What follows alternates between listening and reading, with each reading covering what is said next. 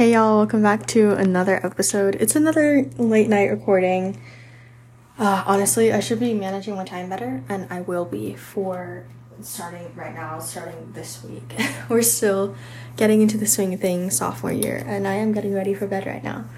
Um, but today I wanted to chat just about something really simple, and that is how I managed to do my first good form full push up.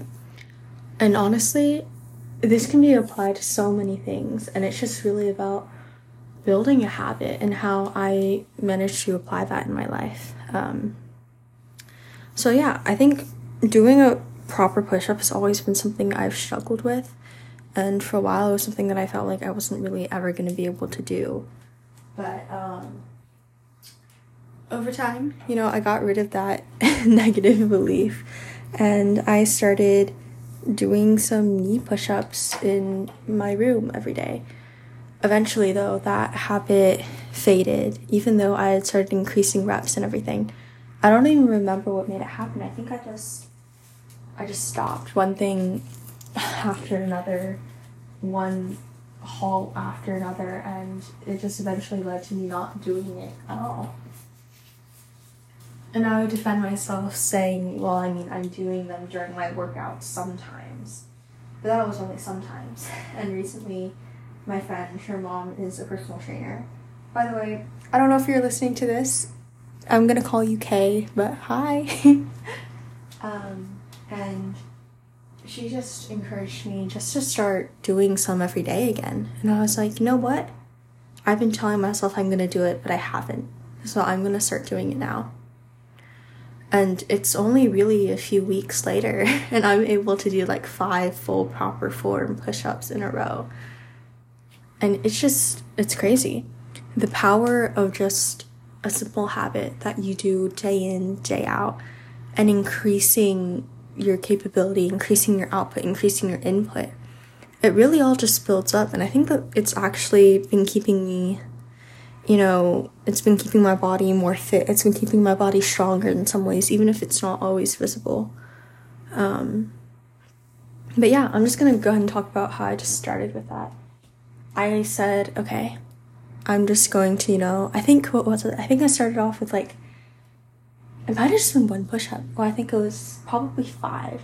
I did five knee push ups each morning and each night. And it was so hard. And every once in a while I would attempt a full push up and I could not. I go down and when I start coming up, I just collapse. Um, but that's not the case anymore. So I would do that, I would get through it, and I would say, okay.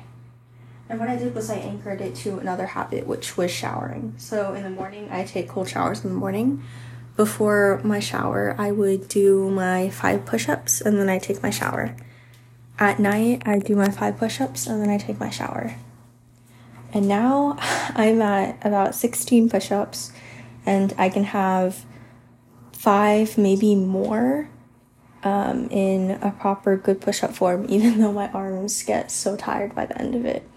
But what I did was I just kept increasing from five to six, and then I went to eight, and then I went to 10 because I realized, well, if my output is increasing, then my ability to increase my output should be increasing. And so I increased that. And just the way that this can be applied to so many things, like reading your Bible. If you are not someone who regularly reads their Bible, but who wants to get into their word, who wants to know the Lord more, the solution isn't just to pick a random Saturday and read for three hours. It's to day in and day out go be with God. Go take a few minutes in prayer, in meditation, in reading His Word, in trying to memorize a verse. And even that habit for me, that took a while. I think it was like elementary. I started reading at night, but slowly would dwindle and dwindle until I was only reading a few lines and not really comprehending it because I was so tired. But from that habit, I eventually grew to doing daily devotionals, to setting aside time in the morning to spend with God. And you know, you still go through your trials, you still go through your struggles, but right now, just starting with those little things, right now, I have actually kind of established a routine where I take some time to give myself up and surrender to God, to give up the things that I've been worrying about. And then I read my Bible and I try and annotate, actually annotate in a separate book now. Um, and I just work through the word, trying to understand what God is saying to me. And after that time, you know, I just go on with my day. And at night, I come to God in prayer. I look over a verse that I might be trying to memorize. Um, but I think over the years, I've just really seen how that can grow you. Just the day in, day out repetition of a small habit. start small, guys. Because if you start big, it's not going to work out that well.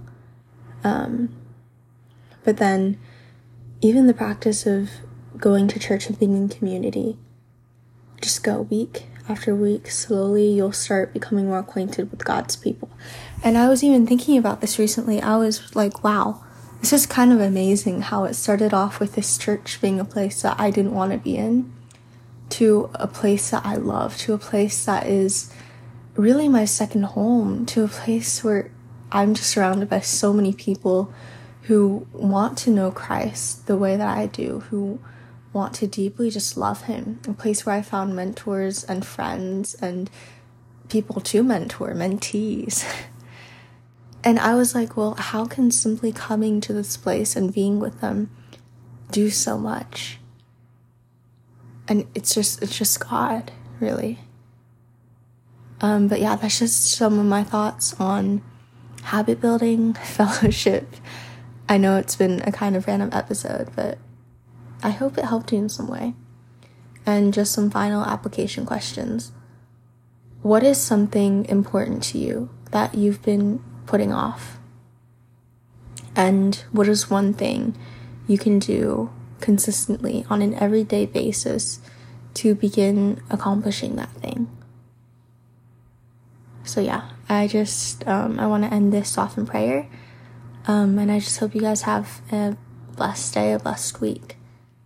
God, I want to pray for the person on the other side of this. I don't know if anyone's listening, but if they are, Lord, I pray that they will just see your hand moving, that they would know that you're there even when they can't feel you. They would know that they can always rely on you, always trust in you, and that when they feel like they failed, when they see a bad grade, when they say, I didn't do my Bible reading today, that they know that they can always come back to your grace and that that would just give them the encouragement, the love, the motivation to try again, to keep going, to keep running the race with perseverance after you, alongside everyone else, alongside the worldwide church, that they would reach out in love to everyone, that they would reach out to serve. And God, I just pray that. Um, that this would be a community that really does glorify you, that we would just glorify you in all that we do, whether it's praying, making our beds, doing our homework, or chatting with friends. I just pray that it would all be God glorifying to you and that we would remember that there is eternity, that there is your heaven, your place, the place we're meant to be, Lord, with you. Um, and just that we wouldn't let this world overtake us. Um, yeah, I just pray that we'd be the salt and the light this week, um, and that you would just reveal to us your calling. Thank you for your love, God. Thank you for your sacrifice, um, for coming down to earth to die for us so that we could be within your glory. Um, and just thank you for this opportunity, Lord. In your name I pray. Amen.